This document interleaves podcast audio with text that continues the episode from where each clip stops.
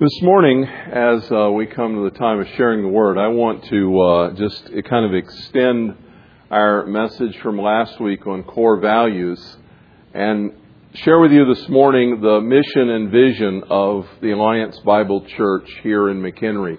And as we talk about that, uh, it comes on the heels, for those of you that have not been a participant in the whole time, it comes on the heels of a seven part study of the different ways that the church is described in the New Testament. And every Bible believing, Christ honoring church wants to be a New Testament church. It's just that we all have a little different idea on what that looks like. But that's the goal of every true follower of Jesus Christ in the local assembly is to be a New Testament church. And so we were looking at the various ways the New Testament describes the church. The church is a body, the church is a flock, church is a temple, church is a bride, and, and those kinds of things. Last week, we looked at the core values of our local congregation, what things we cherish and hold particularly dear in our own heart. And this morning, I want to talk about the things we do and the kind of church we envision ourselves being. If you look at mission and vision uh, as together, they happen to be on the back of your study guide, um, that little box on the back, God's vision and mission for the Alliance Bible Church. That is the statement that your leadership team and others, after uh, really years of distillation and and uh, working through it and developing it, have come to see as being the mission and vision. And if I want to define those two terms, Vision is what we see ourselves being. And if we look down the road and say, okay, in the future, this is what we're going to look like, that would be our vision.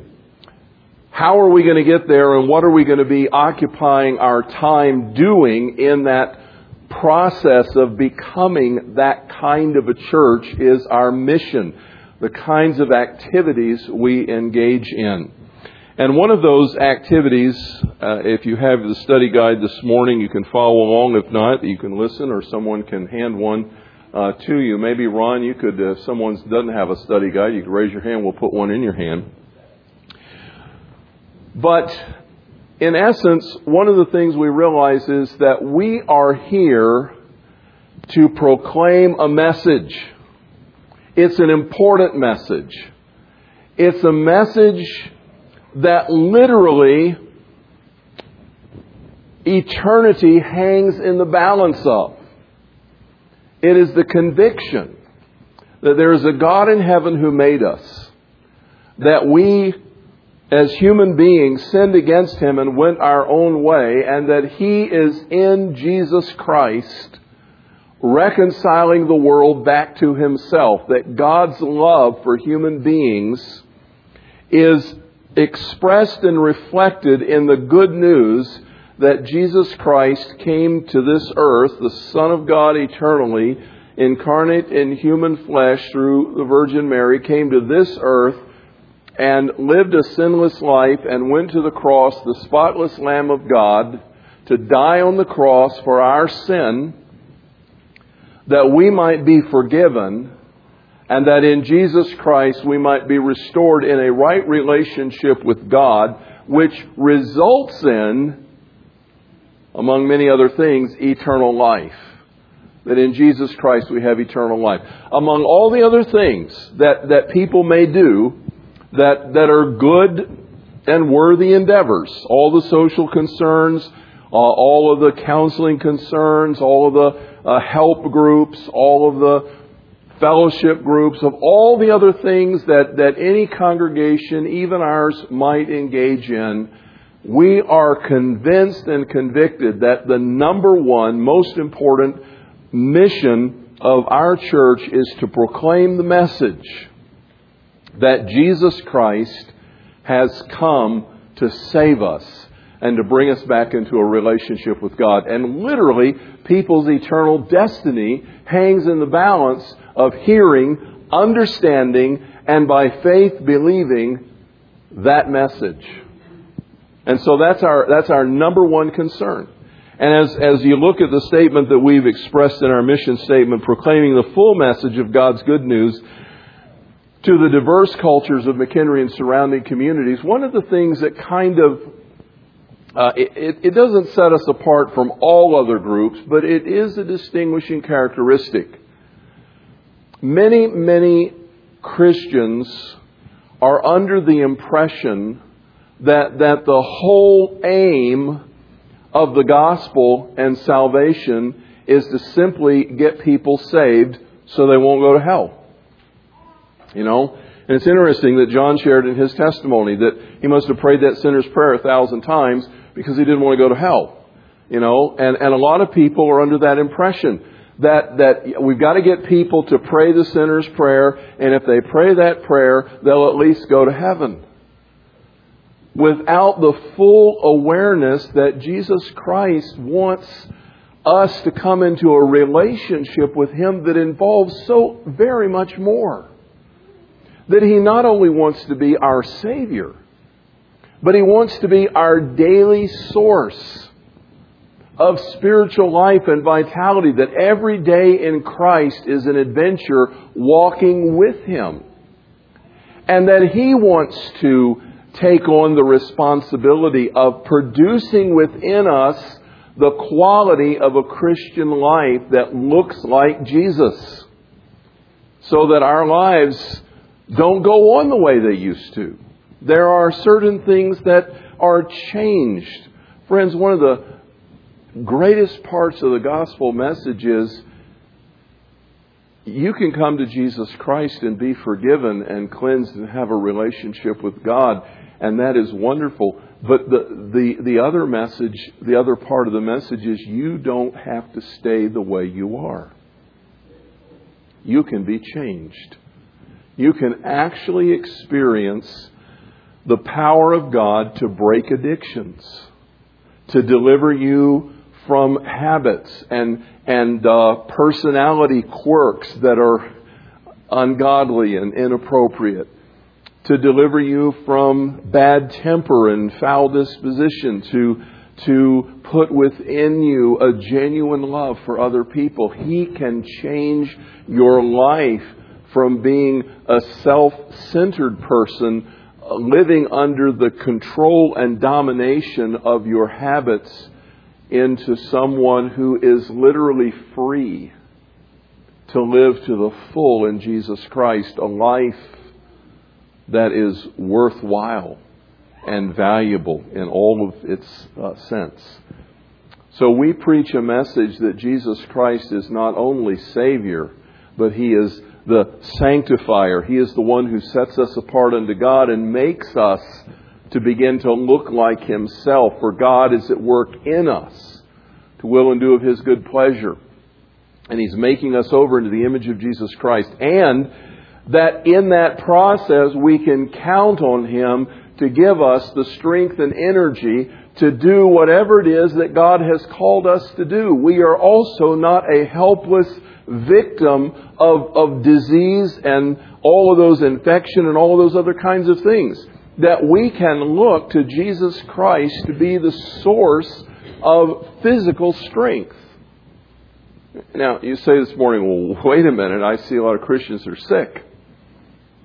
And we have sickness and we have problems like that. But I, but I want to, I want to kind of take you back to the statement that Jesus Christ is my healer and that He will provide for me the life and strength and vitality that I need to do what He has asked me to do. I want to tell you just two stories of early people in our Christian Missionary Alliance history that kind of illustrate that. One is um, A.B. Simpson. A.B. Simpson, as a young pastor, had uh, come to the point, he had some things going on in his body, and he had come to the point where he could not function well. In fact, as a pastor, the effort of preaching on Sunday so thoroughly drained and exhausted him of energy that he would have to go to bed until Wednesday just to recover. And then the rest of the week was spent trying to get his breath, trying to get enough energy to get to the next Sunday. And one day, as he was meditating on who Jesus is and, and, and all that Jesus wanted to do for him, he became convinced that Jesus Christ wanted to heal him because he had a great work that he wanted him to do. And he trusted Jesus Christ as his healer, and he was dramatically delivered. In fact, his healing was so profound that he went from being a, an emaciated, weak, and sickly person to one who was strengthened and energized to work average 16 hour days for the next 40 plus years of his life. It's amazing what God did in his life because there was a great work that God had called him to do, and God is able. And friends, throughout our history, we have had people give those testimonies. I remember, uh, the, I've shared this with some of you before, but I remember being at our general council, our annual meeting a few years ago, and, and hearing a physician stand to give a testimony. And, and I don't say that he was a physician like that's some wow kind of thing, but it's just that, you know, doctors are trained to think analytically, that they're only, they're trained to be scientists, they're trained to be objective, they're trained to only say what is. And so, as a person who was trained in that mindset, he stood in front of the general council and talked about the progression of his prostate cancer to the point that he was uh, finally basically had to quit his practice. His doctor said, you know, you may as well just go home and try to uh, live out your days as best you can. And right at the very end of what would have been the end, um, he called for the elders of the church one more time. He had done that many times. But one more time, he said, Would you come by and pray for me? He was so uh, in pain in his pelvic region that he could not get off the sofa. And uh, the, the cancer was spread throughout his lower abdomen entirely. And they came by and prayed for him. And his testimony in front of General Council, more than two years after this occurred, was they prayed for me that afternoon, and something happened different than ever before. And he said, I was able to get up and walk them to the door. And he said, then the strangest thing came over me. He said, this doesn't sound very spiritual, but he said, I felt like I wanted to play nine holes of golf that afternoon. And so he went and played golf. And then within the next week, he was completely restored and they could find no trace of any malignancy in his body. His whole body was completely healed. And he stood nearly two years later in front of the national meeting of the C&MA and said, God is my healer. God can do that. He's still in that business. We believe that. We also believe, however, that God can give supernatural strength and energy even when He does not lift the disease. Robert Jaffray is an example of that, whom God called to be a missionary, and he became a pioneer missionary in China, Indochina, and the Philippines. Initially, the Christian Missionary Alliance would not send him as a missionary because he had heart uh, disease and he had diabetes. And they said, There's no way you're going to survive out there. And so, but he came from a wealthy newspaper family in, in, the, in Canada. And um, so uh, he went on his own. And then he cabled back to the Christian Missionary Alliance in New York and said, I'm in China. Uh, is there any way I can be of help to you? And so, having done that, uh, he served God for, faithfully for the next 40 plus years as a missionary in China and then in, the, in Indochina and ultimately into the Philippines. God working powerfully through him. He was never healed of the diabetes or the heart condition, but it never got in the way of his work. He had strength, amazing strength. And there was one time in his biography when he was captured by bandits and carried away for several weeks and he did not have his medication. And during that whole time, he suffered no problems. He was perfectly fine until he was returned uh, to his home and uh, started his regimen once again because God is the sustainer. He is the Savior. He is the sanctifier. He is the healer. And we believe He is coming back again to this earth. He is coming to this planet, not just for you and me, uh, but He is coming one day back to earth He's going to put his feet on the Mount of Olives. He's going to establish a kingdom on this planet. And that is the message that we proclaim that Jesus Christ, our Lord and Savior and King, is thoroughly sufficient and adequate for every work in our lives. We believe that the gospel message of Jesus Christ is a powerful message that offers a relationship with God on the basis of faith alone. This is a very important message for us to proclaim in a community that has a great history that, that is locked in Catholicism. And I, and I want to say that very gingerly and carefully, but I, I still want to explain very clearly that the message of grace is that my relationship with God is not based on my performance or any work that I do. It is based by simply trusting Jesus Christ alone for my salvation that He is the one who forgives and cleanses and frees and restores and brings me into relationship with God. It is not based on my performance, but based on His finished work. And I put all of my confidence in Him. If you asked me today, and as I asked Stephanie and I asked John as they were about to be baptized, and if you asked me today, how, do I know if I were to die this moment that I would be in heaven? I know on the basis of this Bible. John says, These things I have written to you that you may know that you have eternal life. Not wonder, not hope, not question, not long for, but I've written these things that you may know that you have eternal life. 1 John 5:13. And when I look at those things that he has written, that I have fellowship with Jesus Christ, that He's transformed my heart and life, that there has been a miracle of new birth in me. If you ask me if I were to drop dead this moment, is there any doubt in my mind where I would spend eternity? I would say to you, absolutely not. I know beyond the shadow of doubt that if I were to die in this moment, I would be in the presence of God. And if he were to say to me, which I don't think he's going to do, but in that hypothetical question, if he were to say to me, Paul, why should I let you into heaven to be with me? I would not tell him, I've been a faithful pastor. I've been a member of the Christian Missionary Alliance. I was baptized. I took communion. I went to church. I was a member of the church. I gave my tithe. I wouldn't say any of those things. I would say, because Jesus Christ died on the cross to forgive my sin. And I have trusted his finished work. And that alone is my guarantee that I can stand in your presence holy and righteous and without sin because he has done all the work. Friends, that is the message of salvation. And we are so confident that it is true that we believe that every culture needs to hear it.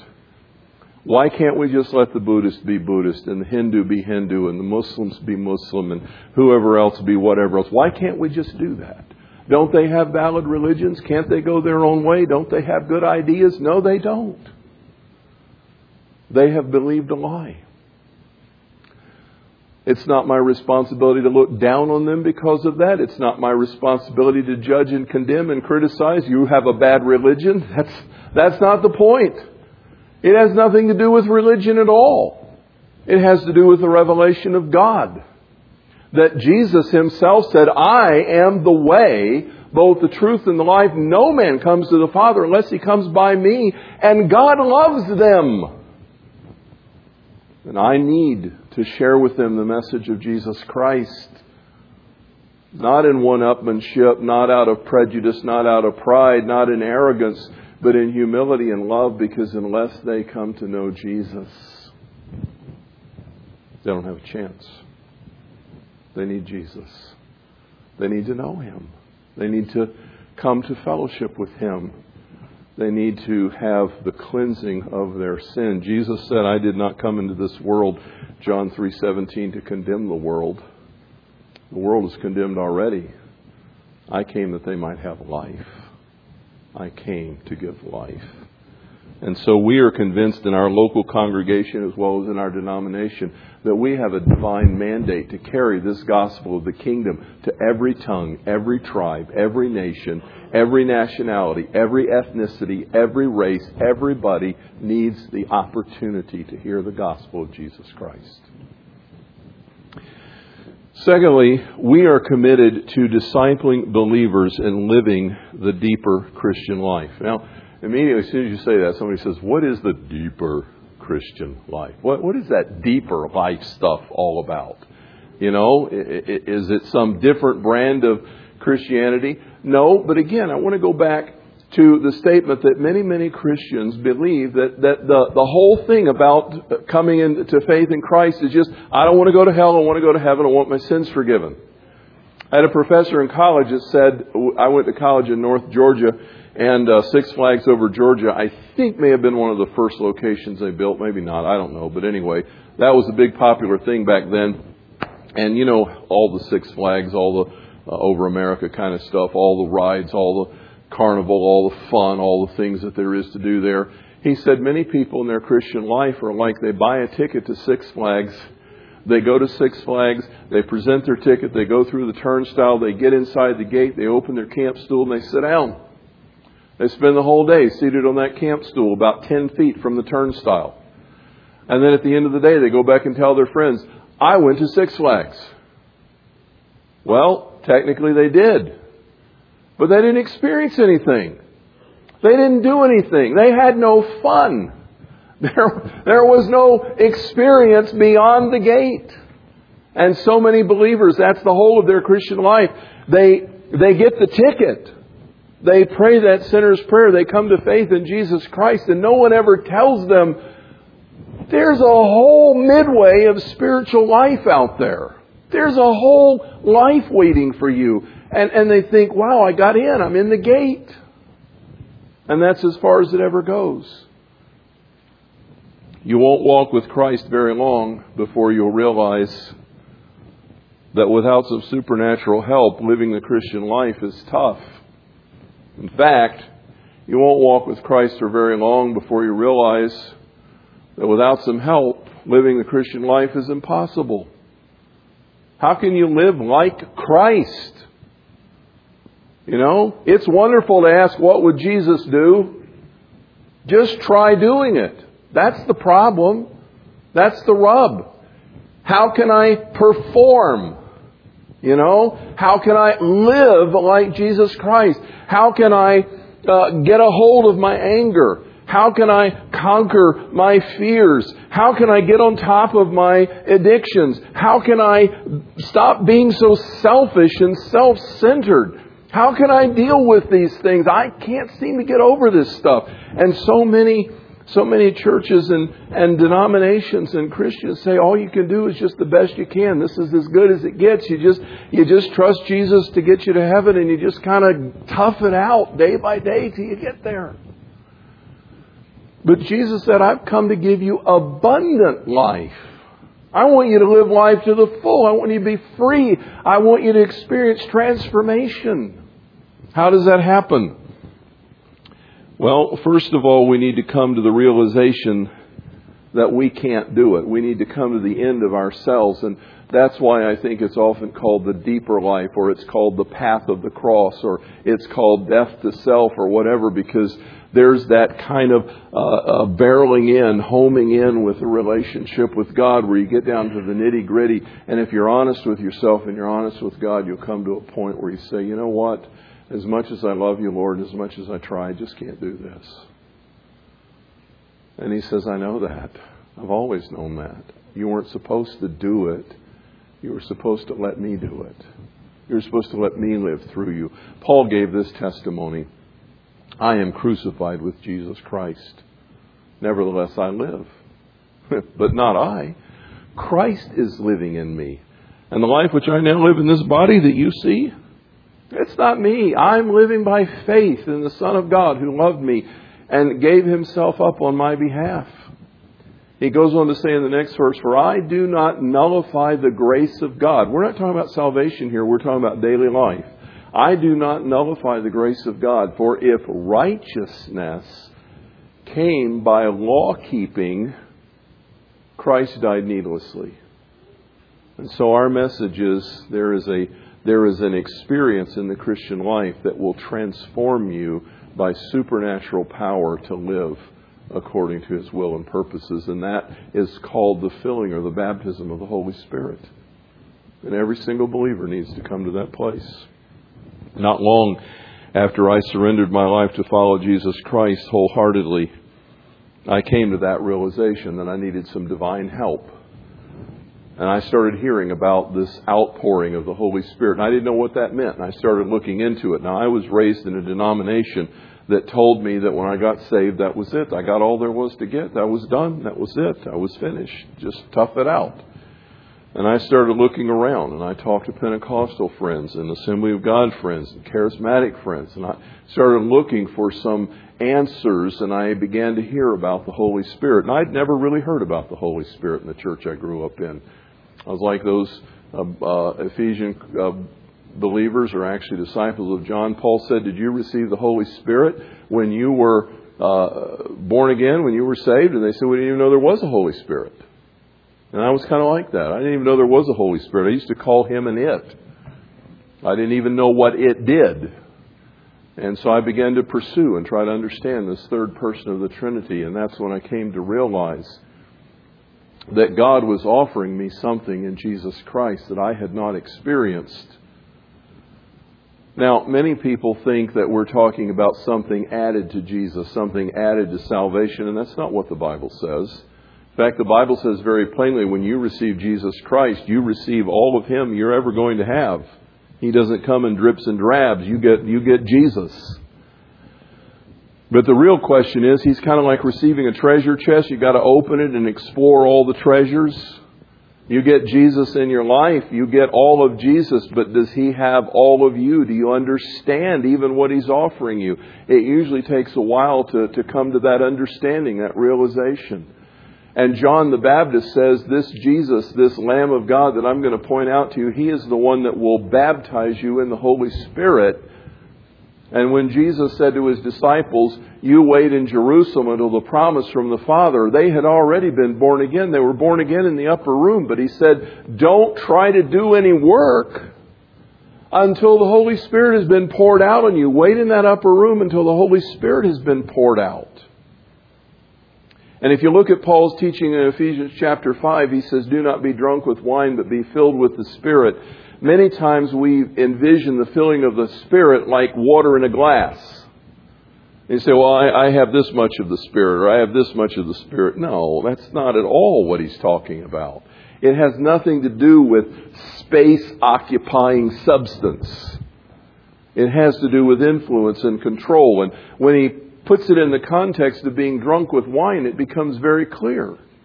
Do not be drunk with wine wherein is excess, but be filled with the Holy Spirit. There's a relationship. When you're uh, drunk with wine, when you're intoxicated, it doesn't mean that you've been filled up from your toes to your nose and that you don't have a liver and a heart and lungs and all that kind of stuff anymore because now it's kind of sloshing around with Jack Daniels. It doesn't mean that.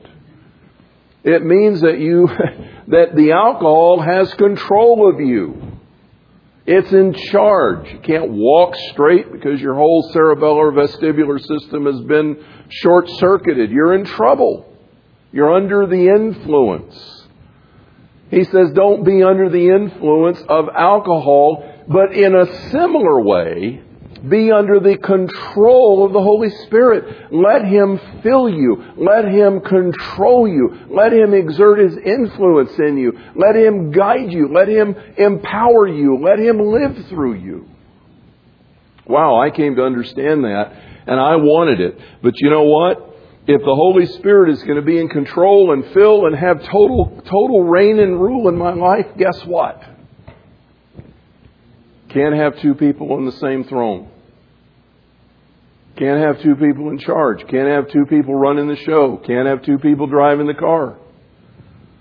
My wife would like to drive the car when I'm driving it sometimes, but it just doesn't work. You can't do that. You can only have one person in control at a time.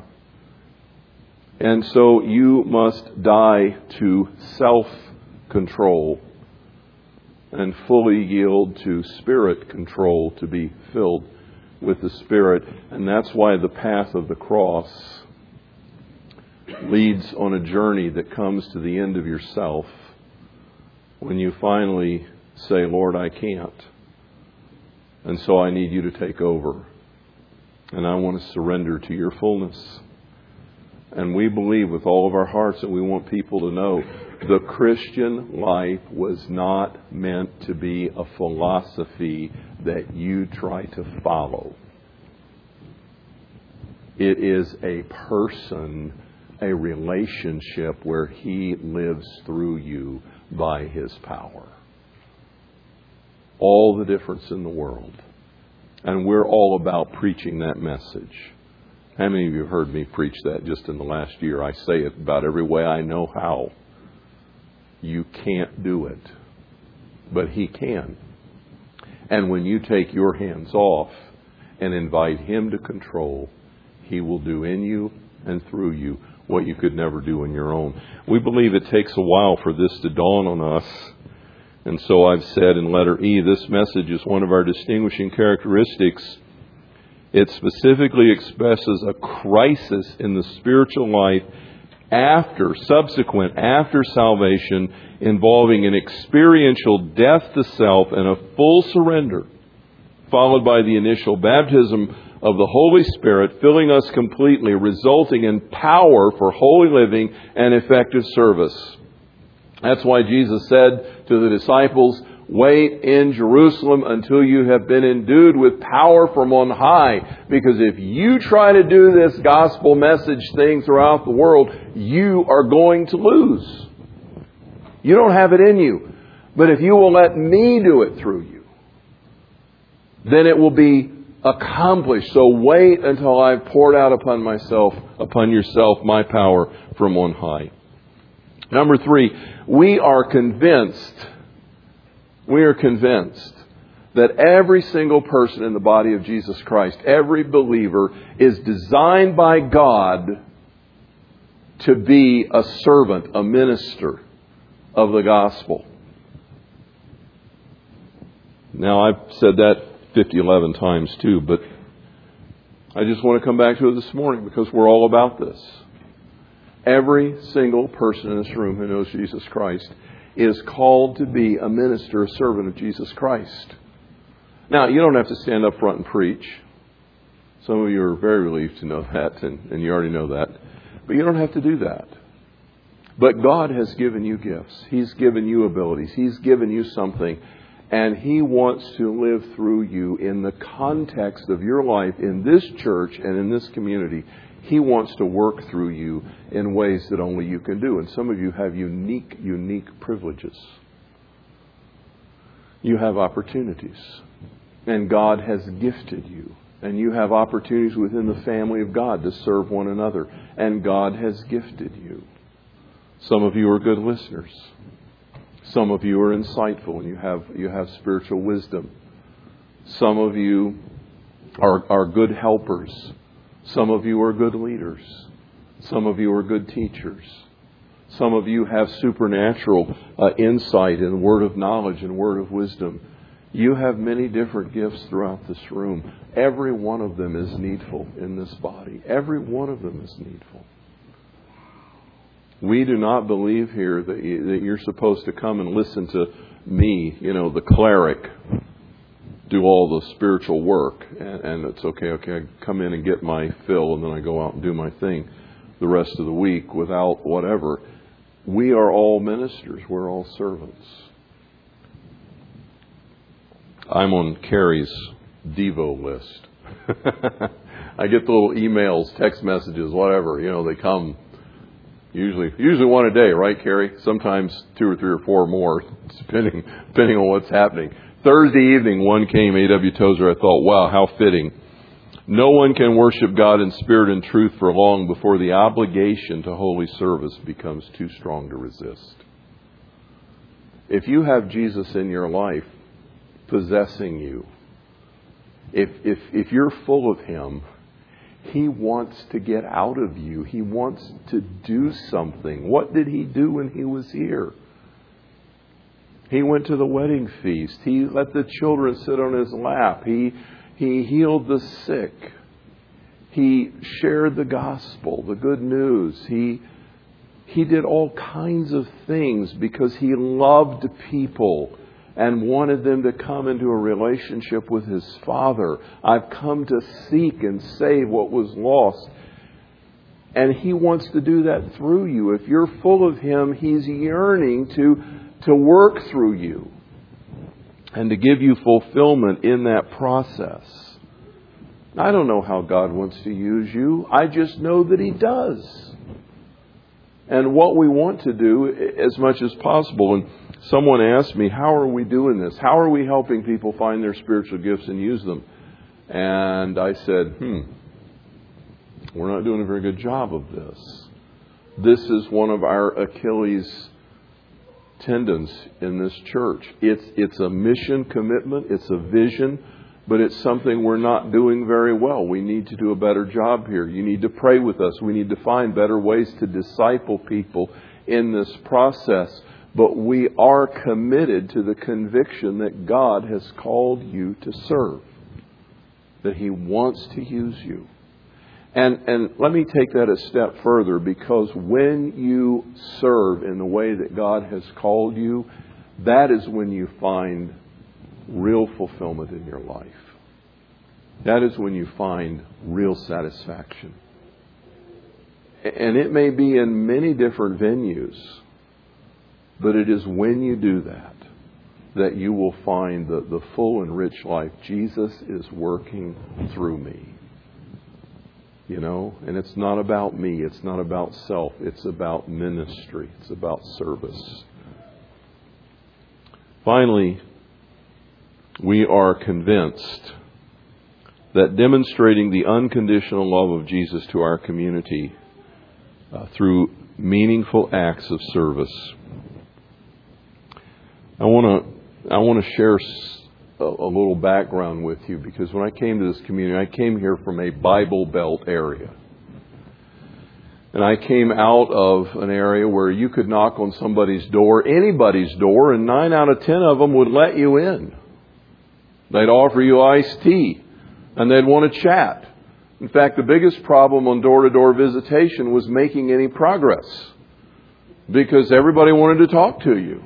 And uh, so I came up here my first year and I thought, wow, I'll go knock on doors. You know, I'll get to know the community, I'll go knock on doors. So I picked an apartment complex and I started knocking on doors. Now, this wasn't an apartment complex uh, full of young party goers. This was predominantly um, retired people or single adults or whatever, uh, just trying to get through life, you know. So I thought, well, I'll go knock on their doors. And, and I knocked, and one night I covered every door because nobody wanted to talk to me.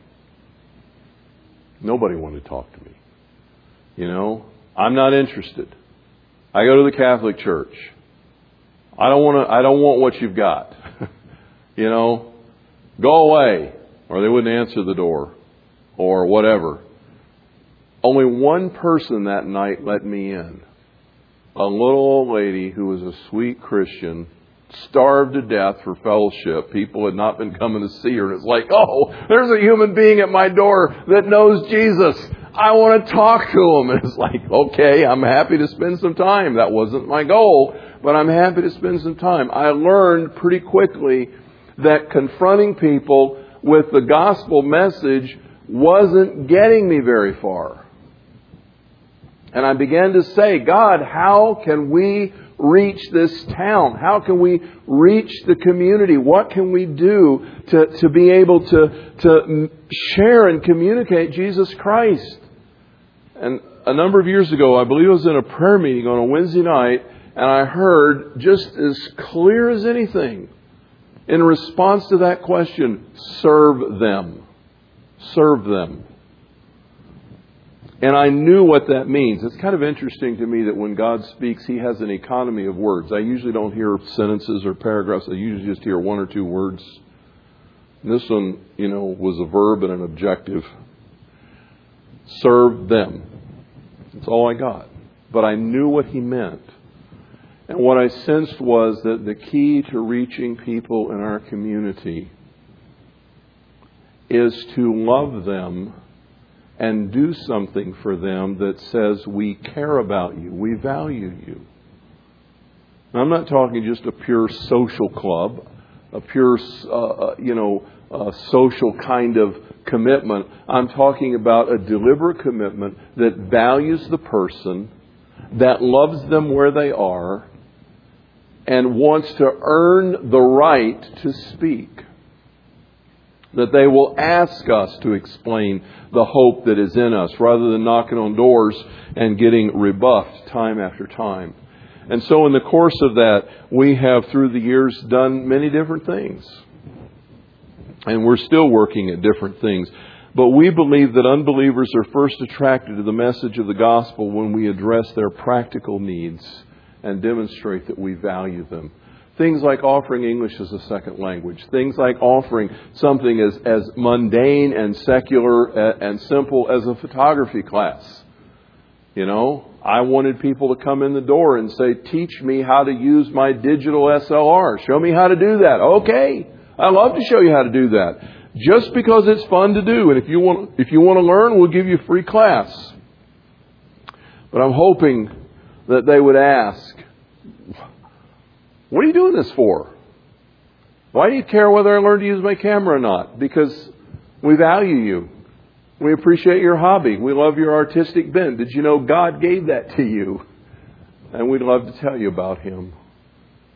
I mean, you've got to be careful that your motives are not mixed. You've got to be careful that your goal is to love and serve. But in the process, you can't forget that the primary reason is ultimately because they are so valuable and you want them to live eternally in the presence of God. And so it may be offering a digital photography. It may be teaching English. It may be doing the backpack bash. How many of you here this morning worked in the backpack bash last summer? Could, could you just raise your hand for a second? Quite a few of you. Wasn't that kind of a neat experience? You know what was so neat about that is that the people that came so very much appreciated it. I'm talking about the people in the community. We put the word out that if you would show up at the Alliance Bible Church on a given time, uh, that that there would be available free school supplies. And God put this thing together in such an amazing way. It was fun to see how the ideas kind of came together and how God led people in buying goods. Uh, Charlotte, what did we say? Close to $3,000 worth of product was purchased and given by people within the church. And then when it came time to come to the, to come for the community who needed it to come, you know, we didn't say, okay, here's your backpack. God bless you. Have a good day. Um, you know, we said, Here's the tables. There's crayons over here. There's markers over here. There's pencils over here. There's notebooks over here. There's backpacks over here. There's this. There's that. Whatever. You know, you can come and buy your school supplies. Come to the table, register. We're going to give you a band of tickets. And, and they, and they have, you can go around to the tables and you can use your tickets. You can pick out your pencils, the ones you want. You can pick out the color notebook you like. You can get your stuff. And so the kids went around with their moms and dads and they were able to buy their school supplies without money. But with the gift of the tickets, they were able to pick and select and choose.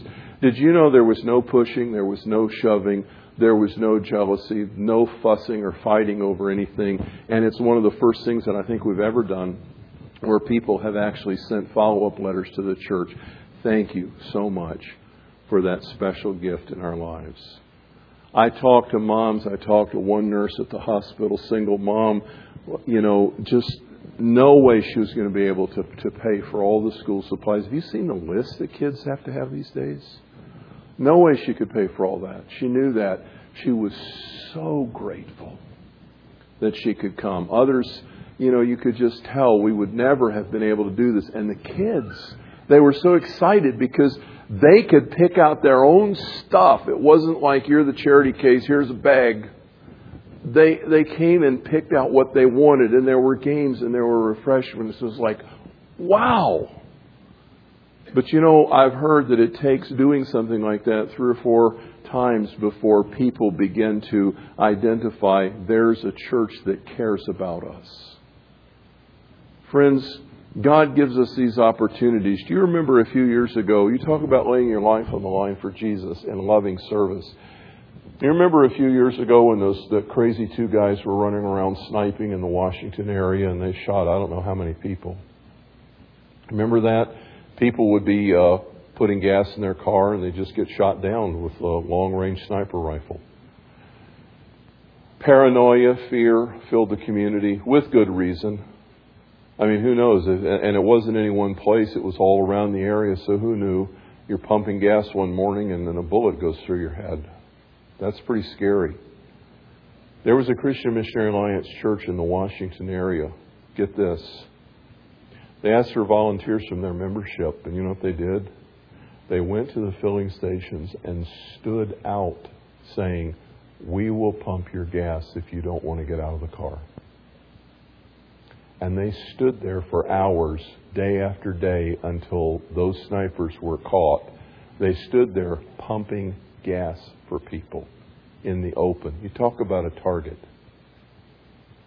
Don't you suppose some of those people had to say, Why are you doing this? What is wrong with you? And they had the chance to say, Because we love you and we know for sure where we're going if we get shot. And we'd like you to know him too. That is practical service prepared to give a reason for the hope that is in you. Friends, if, if you're a part of this church family, we want to be about the business of serving our community, saying to them, We love you. We really love you. We value your life. We are interested in what you're interested in. We care about the things that concern you. We want to serve you. And when people say, Why do you want to do that? We can say legitimately, Because we love you and we know Jesus Christ and He loves you and He wants you to have eternal life. People need supplies for their kids. People need to learn to speak English if they don't, and they're going to live here. People need practical help with other areas. But more than anything else, they really need Jesus. And this gives us an opportunity to share Him. So when we think of ourselves as a congregation, what do we see? We see a, we see a church that is serving the community in unselfish, loving ways by everybody in the family being involved in some aspect dependent upon their gifts. Some of you love to shop. I don't know if there's a gift of shopping. Actually, I do. There's, there's not a gift of shopping. I know that. But, but it's really that service heart coming out of you, that gracious heart, and you love to just go pick stuff out and bring it. That's fine. Some of you like to interact with people. Some of you like to lay out and decorate the table. Some of you like to do whatever it is we're doing. There's some aspect of it you like to do because God has wired you that way. And we believe that every person here should be involved in that. We believe that is only accomplished when it is done in the power of the Holy Spirit. If we're doing it on our own, we're just going to wear ourselves out. Don't you remember Paul's admonition to the Galatians? Do not become exhausted by doing good. You can wear out trying it in your own strength. But in the power of the Holy Spirit, there's life and vitality and energy to accomplish it purposefully because we have a message that people need to hear for salvation, for daily victory in living, for physical healing, for hope that this world has a future and we're part of it. This is our mission and our vision. And I hope it's one that you embrace with all your heart. Father, as I have shared this morning, one of the things that has been clear, I think, has been the gospel. It has been woven throughout this message. And I pray this morning that if there's anyone here who has not yet made that decision to follow Jesus Christ as Lord and Savior, to turn from their sin and to embrace Him as their Savior, that you would give them faith right now to do that.